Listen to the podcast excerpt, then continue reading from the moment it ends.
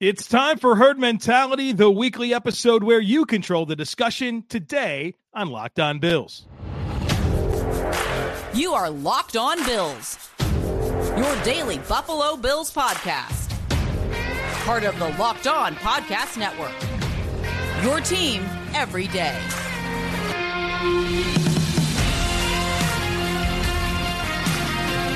What's up, Bills Mafia? Uh, It's Joe Marino, author of Go Bills and Buffalo's Run, also the co host of the Locked On NFL Scouting podcast, and I'm your host of Locked On Bills. Want to thank you for making Locked On Bills your first listen every day, and a big welcome and shout out to our everydayers. You know who you are. Those of you who never miss a single episode, I appreciate y'all being here very, very much. I'd also like to invite you to subscribe or follow for free on YouTube or wherever you listen to podcasts. We're part of the Locked On Podcast Network, your team every day. Well, folks, it's time for herd mentality. Very excited to get this in. Unfortunately, last week with the condensed week, basically two Bills games, right? Sunday and Thursday, something had to go. And so we pushed herd mentality out a week. And so I wanted to start this week with herd mentality. A lot of good stuff here about Josh Allen, the Bills offense, some trade ideas, all kinds of stuff. So let's do it. First one comes from Jesse, who says Josh Allen leads the league in total touchdowns, leads the league in completion percentage, but also has the most interceptions. Seems like the Bills have figured out how to spread the ball around tonight, referring to the Bucks game. Really sucks that specifically Milano got hurt. Trey and Daquan too, of course, because Bernard is balling, and I think Milano would have had his best season ever. Let's talk about this. The season that Josh Allen is having, and we'll get more into it in the next episode where we do our second quarter report card. But I think there's probably a case to be made that Josh Allen is having, or at least is on track to having his best season, despite very underwhelming performances in week one against the Jets and week seven against the Patriots. I mean, Josh Allen is currently on pace for the best completion percentage of his career, the most passing yards of his career, and the most touchdowns for his career. He's also fourth lowest in the entire NFL in turnover worthy play percentage. The reality is, Josh has had bad luck with interceptions. Yeah, I said it. He's had bad luck with interceptions. Every pass that could be intercepted has been intercepted. And we got to be honest, some of those were really good plays by the defense. Go back to week one against the Jets. I know Jordan Whitehead picked off three passes. Those were really good plays that he made in the ball, some of them down the field. Kyle Fuller in the Washington game, that was one heck of a play that he made to intercept that pass. Tampa Bay, the game we just watched, the ball gets tipped up in the air and interception intercepted by defensive lineman. The interception he threw against the Giants, the Micah McFadden pick, it was tipped in the air and barely missed a wide open Dawson Knox before Micah McFadden picked off the ball. The Jacksonville game, the Darious Williams interception was an insane play. Josh launches it way down the field, and Diggs basically pushes the ball into Williams for the pick. I mean, his interception against the Patriots was probably the most ill advised, the one that Jabril Peppers picked off. But Josh is like literally on pace for one of the best seasons, probably the best season of his career if he keeps it up. His interception percentage is 2.8%. His turnover worthy play percentage is 2.1%. Like I said, is fourth lowest in the NFL. So while everyone wants to remind you that since whatever time since Josh Allen came to the league, he's got the most turnovers. Yeah, he does. But he also has the most touchdowns and he also has the offense with the fewest punts. Do we care about that? And this year in particular, honestly, he's had more bad luck with turnovers than anything. Literally any pass that could be intercepted has been intercepted. And again, his turnover worthy play percentage 2.1%, fourth lowest in the entire NFL. I know that doesn't mesh with the narratives out there, but it's the reality of the situation. Next one comes from Mike. Mike says Josh seems to not be doing well this year against the Blitz. I think you've shared some numbers that back that up. This is a pretty drastic change from a couple of years ago. I remember Baltimore, one of the most blitz happy defenses in the league, completely changing their game plan and blitzing once or twice in the whole game in the playoffs because it was such a dangerous thing to blitz him. Now it seems to be the team's preferred method of attack. What are you seeing on tape that explains this? What is he not doing now that he was doing then against the blitz? So I want to clarify here. The Bills' offense has certainly had some challenges against defenses that are traditionally blitz aggressive. But that said, I wouldn't say that Josh Allen specifically is struggling against the blitz. Now, he certainly did against New England in terms of identifying where those rushers were going to be and working away from protections. Like that's very, very true. But in totality, this year, the Bills' offense has struggled more against blitz aggressive defenses than Josh Allen specifically has against the blitz. I hope that distinguishment makes sense because statistically, Josh Allen is among the best quarterbacks in the entire league in the NFL against the blitz. When he's blitzed this year, and he's been blitzed a fair amount, seventh most blitz quarterback in the league right now in terms of frequency. He's got a 104.4 passer rating, which is sixth best in the league, seven touchdown passes against the blitz, which is third best, a completion percentage of 67.7% against the blitz, which is sixth best, and 7.7 yards per attempt, which is seventh best. So he's in the top 25% of the league in those major categories against the blitz. Now, what you may be thinking of is in 2022, this was a major problem for Josh Allen. It's something I talked a lot about in my yearly performance review series, something we do every year at the end of the season. I go position by position and we break down every player and just really kind of review everything about that position group. And the blitz and performing well against the blitz was a problem for Josh Allen. He was actually towards the bottom of the league in a lot of major categories 30th in passer rating, 23rd in yards per attempt, 28th in completion percentage against the blitz. So that was definitely an issue last year. And while the Bills' offense certainly hit a lull against blitz aggressive defenses, it hasn't necessarily been Josh Allen's results throwing the football against the blitz, if that makes sense. I hope that distinguishment makes sense to you. Next one here comes from Alex, who says it was good to see the offense get off to a much faster start against the Bucks, but they stalled out and put up no points over the final 25 minutes of the game. What do you attribute those stalled drives to? Execution, predictable or conservative play calling? I'm wondering what our offense can do to stop falling into these ruts for multiple drives in a row every game. It's a good question, Alex, and I'm I'm happy to talk about this and probably something I should have talked about on the all 22 review. I mentioned it, right? I said, hey, they definitely stalled out. I, I acknowledge it, but I didn't get into the why. And so let's take a look at that. The Bills scored 24 points, and this is referring to the Buccaneers game 24 points in the first six drives, zero on the last four. And so let's let's look at those end of drive moments in those last four and figure out if we can find some trends. So drive one, the Bills get to a second and five at the plus 49. Two incomplete passes in a row to Diggs before they punt. And both of those passing attempts were reasonable chances for Diggs to come down with a catch, but he didn't gain enough separation at the catch point. And so you throw two incomplete passes in a row, fourth and five, you punt the ball. And so, all right, you went to your best player twice and you couldn't get a connection, and both throws were beyond the sticks. You weren't able to hook up on a, on a completion to your best player. Punt the ball. Drive two, you get down to a second and one at the plus 39. It's that funky situation where it's the last snap of the third quarter and the Bills are trying to get the other team to go off sides, right? They do this all the time, and sometimes it works. I know some people get all mad and weird about it. Sometimes it works, and it's very much worth it.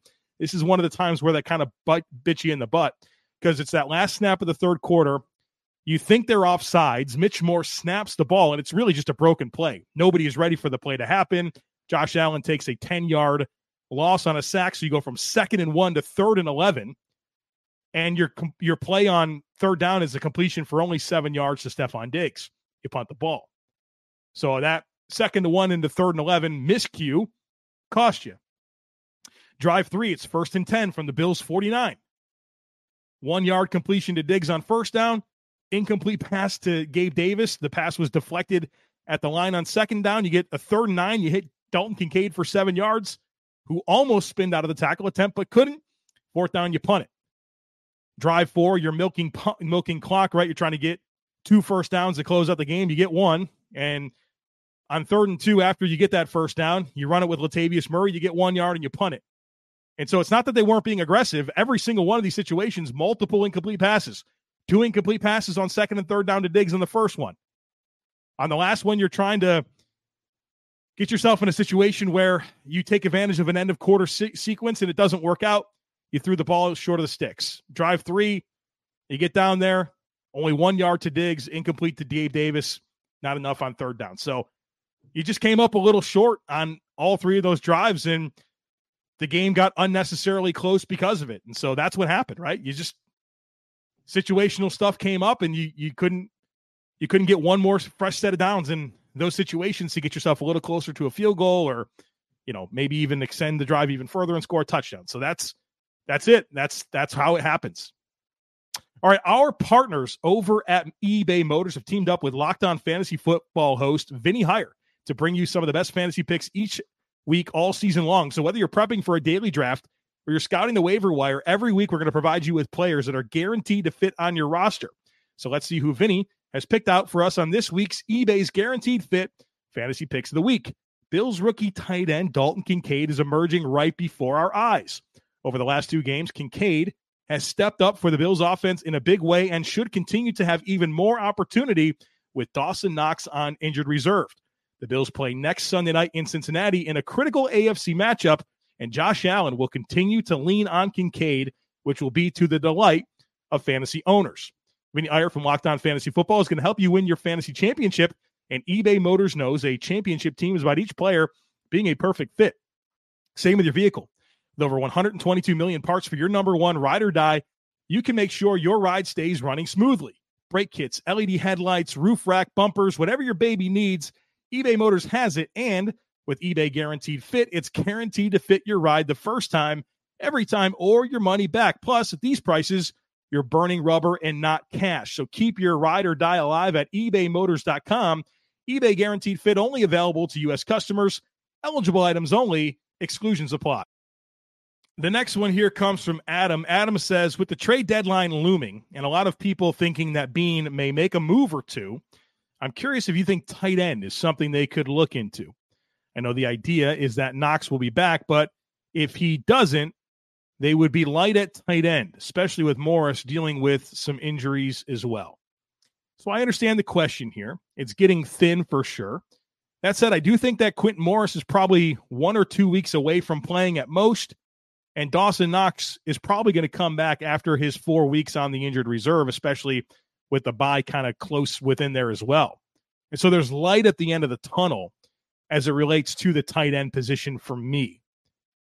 Now, if you're going to be giving up assets to help your football team right now, I find myself much more concerned about uh, uh linebacker and cornerback, where you have this Tyrel Dodson slash Jordan Poyer bring in Taylor Rapp situation at linebacker, and then at corner, what do you have? Right? It's I, am if you told me Christian Benford and Dane Jackson were the corners, that would be okay. Certainly an opportunity to upgrade there, and you're you're not getting anything from Kaiir Elam. Obviously, the team just does not trust him whatsoever. I don't really want to see Josh Norman playing. And so that's where if I'm making a move and I'm Brandon Beane, I'm thinking linebacker, I'm thinking corner. And then I would probably think about interior defensive line. But there are some free agent options there that stand out to me that intrigue me a little bit. So I hear you on the tight end thing. I think there's light at the end of the tunnel.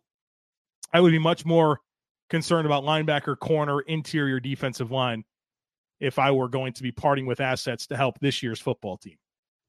Justin says, I'm sure fans will cry more 11 personnel after the Bucks game. But how do you compare 12 personnel to 11 personnel so far this year? 12 personnel seems effective and good so far. I think the lack of execution with most was most of the problem the last few weeks in 12 personnel. When fully healthy at 12 personnel, they should run it again at a high rate. So, good question here. I have some thoughts on this. I think one thing we have to keep in mind, and maybe some of us are forgetting, is that things take time in the NFL. That was a pretty substantial overhaul uh, in terms of what the structure and foundation of your offense is going to be. And I spent several episodes this offseason talking about the benefits of 12 personnel, and all of that's still true. N- nothing's different there about the benefits of 12 personnel. And the sample size of 12 personnel that we have, it comes during a time where the player who invoked the shift, Dalton Kincaid, was still in their first six NFL games. And the vet tight end in the room was playing through a significant wrist injury there for the last couple. And so it takes time. You're onboarding a rookie, and your vet has a significant wrist injury. And so, if anything, I think it speaks to a need for more balance between 11 personnel and 12 personnel. It doesn't have to be one or the other. You're going to get over 60 snaps a week, sometimes 70, 80, 90 snaps a week. You can do plenty of both.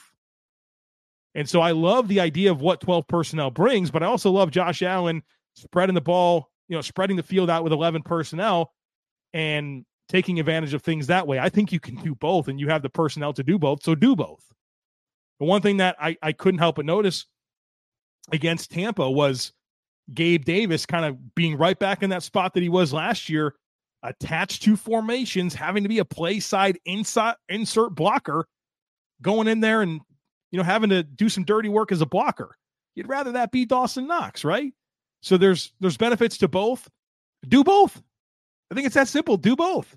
Doesn't have to be one or the other. There's so much that you can get out of both personnel groupings. I'd have a heavy dose of both personnel groupings every single week. Mark says, so happy to see the impact Kincaid can bring to this offense and just the beginning of what is to come. His ability to catch and turn down the field is incredible. It's also nice to see Dorsey mixing up Gabe's role and not using him just up the uh, just open up the field. While it's obvious he's not a separator, he runs hard with the ball in his hands. The increased role for Shakir feels like a long time coming. I knew he would take time to develop, but I was getting worried we were at a point where he may not be developing into an impact player that we hoped. However, when he has his opportunities, he's been electric with the ball in his hands. That all being said, if Josh is able to continue incorporating three to four guys in the passing game in a meaningful way, what does that mean for Dawson Knox's role when he returns from injured reserve and the Bills' plans for 12 personnel? So, you know how I feel about uh, Khalil Shakir. Uh, he was my big argument this entire past offseason against the Bills having to pick a wide receiver early in the 2023 draft. And I think the recent struggles of Dawson Knox playing through the wrist injury has severely skewed the reality of what Knox has been and who he can be for this offense. I mean, Dawson in 2021 and 2022, he delivered 18 touchdown receptions. 18. 24 touchdown receptions since the start of 2020 there's room for Dawson Knox to matter in this offense. And I know the drops were frustrating this year. And I understand the expectations that come with his contract. But let's not let the small sample size while playing through injury and your appetite for more Kincaid and more Shakir completely skew our perspective of Dawson Knox. And I'm not saying that you're doing that, Mark, but I'm just trying to add some some thoughts to this general question. And there's plenty of people out there that are just done with Dawson Knox, want to send him to the moon. All right. And I'm not, I'm not there at all. I still think he's a meaningful player. And here's, here's the reality of the situation. There's no reasonable opportunity for the Bills to get out of Dawson Knox's contract before 2025. So he's going to be around for a little bit here. And so there's, there's, it's not, this isn't like, uh, you can find a way to get him going, right? Like he's proven throughout the last three years of what he can do for this offense. Get him back and healthy and get him back into helping the Bills football team without having to make tough contested catches with a broken wrist, right? I mean, I think there's you you just think in your mind so many big moments. Dawson Knox was on the other side of the ball. Game winning touchdown against the Chiefs in Kansas City last year. Playoff touchdowns, right?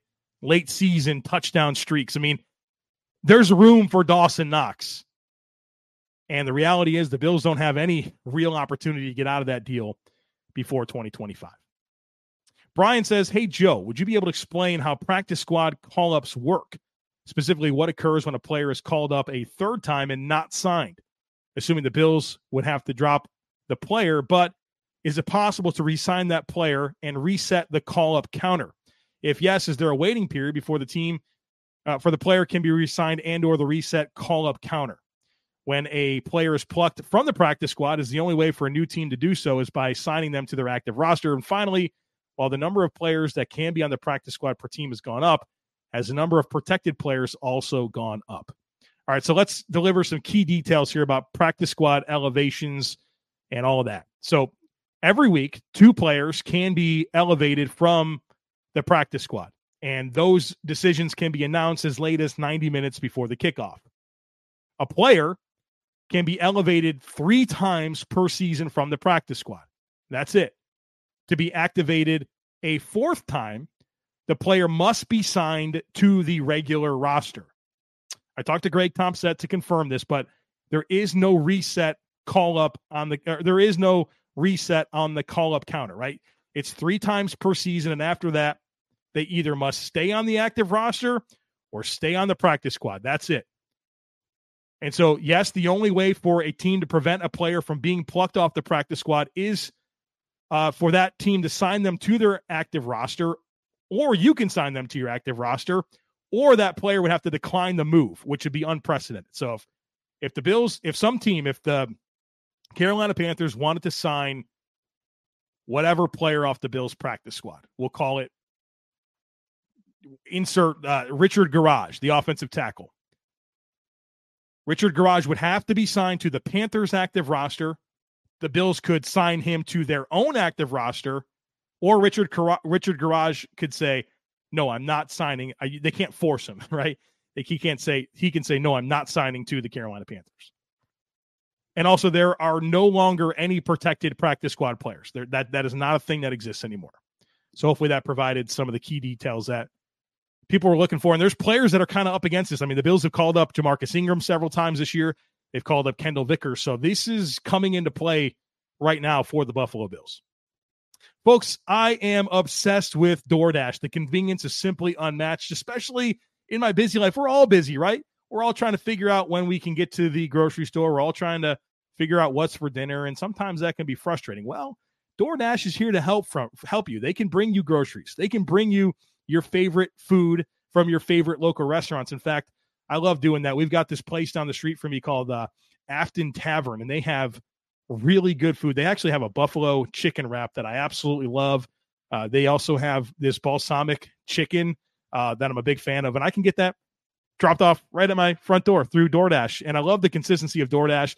They bring me what I want exactly like I picked it up for myself, even groceries. So check it out. Stop worrying about what's for dinner. Stop worrying about your, what you're going to snack on. Stop worrying about when you're going to get to the grocery store and let DoorDash handle that for you. Get 50% off up to a $10 value when you spend $15 or more on your first order. When you download the DoorDash app and enter code LOCKED23, subject to change, terms apply. Don't forget to use code LOCKED23 for 50% off up to a $10 value when you first order on DoorDash and download the app and spend $15 or more. Subject to change. Terms apply. Bills Mafia, let's get personal for a minute. Has anyone been caught skinny dipping? You know what I mean? When you dip your t- tortilla chip just barely enough to get a dab of salsa on it. It's okay. We've all been there. And sometimes it's just not your fault. Most tortilla chips, they can't even handle a chunky dip without breaking right in half. But those days, they're over. And it's time to say goodbye to skinny dipping and hello to chunky dunking because Zack's mighty tortilla chips are literally made to dip. They're sturdy and strong enough to handle the heftiest dips of guac, all seven layers of dip, and every last chunk in that salsa. So say goodbye to skinny dipping and hello to chunky dunking with Zack's Mighty Tortilla Chips, available at Wegmans in the chip aisle. Zack's Mighty Tortilla Chips, equipped to dip. The next one here comes from Paul, who says, Do you think the Bills should or could trade Gabe Davis for a quality linebacker, defensive back, or defensive tackle? I think his shelf life has expired, but it will be quite hard to trade a captain. Have the Bills ever traded a captain? No, I don't think the Bills should be thinking about trading Gabe Davis. I don't. From a roster management perspective, you have to look at players, you have to look at draft picks, cap space as assets. And through that, ask yourself the question how can I best maximize that asset? And so if I'm thinking of Gabe Davis as an asset and how the Bills can get the most out of him, I find that to be playing for the Bills for the remainder of the season. Even if I'm not completely in love with his skill set, he still fills an important role for this team as a number two receiver. And I don't see another legit outside number two receiver on this roster. And so I think continuing to fill his role is the best way the Bills can get value out of Gabe Davis.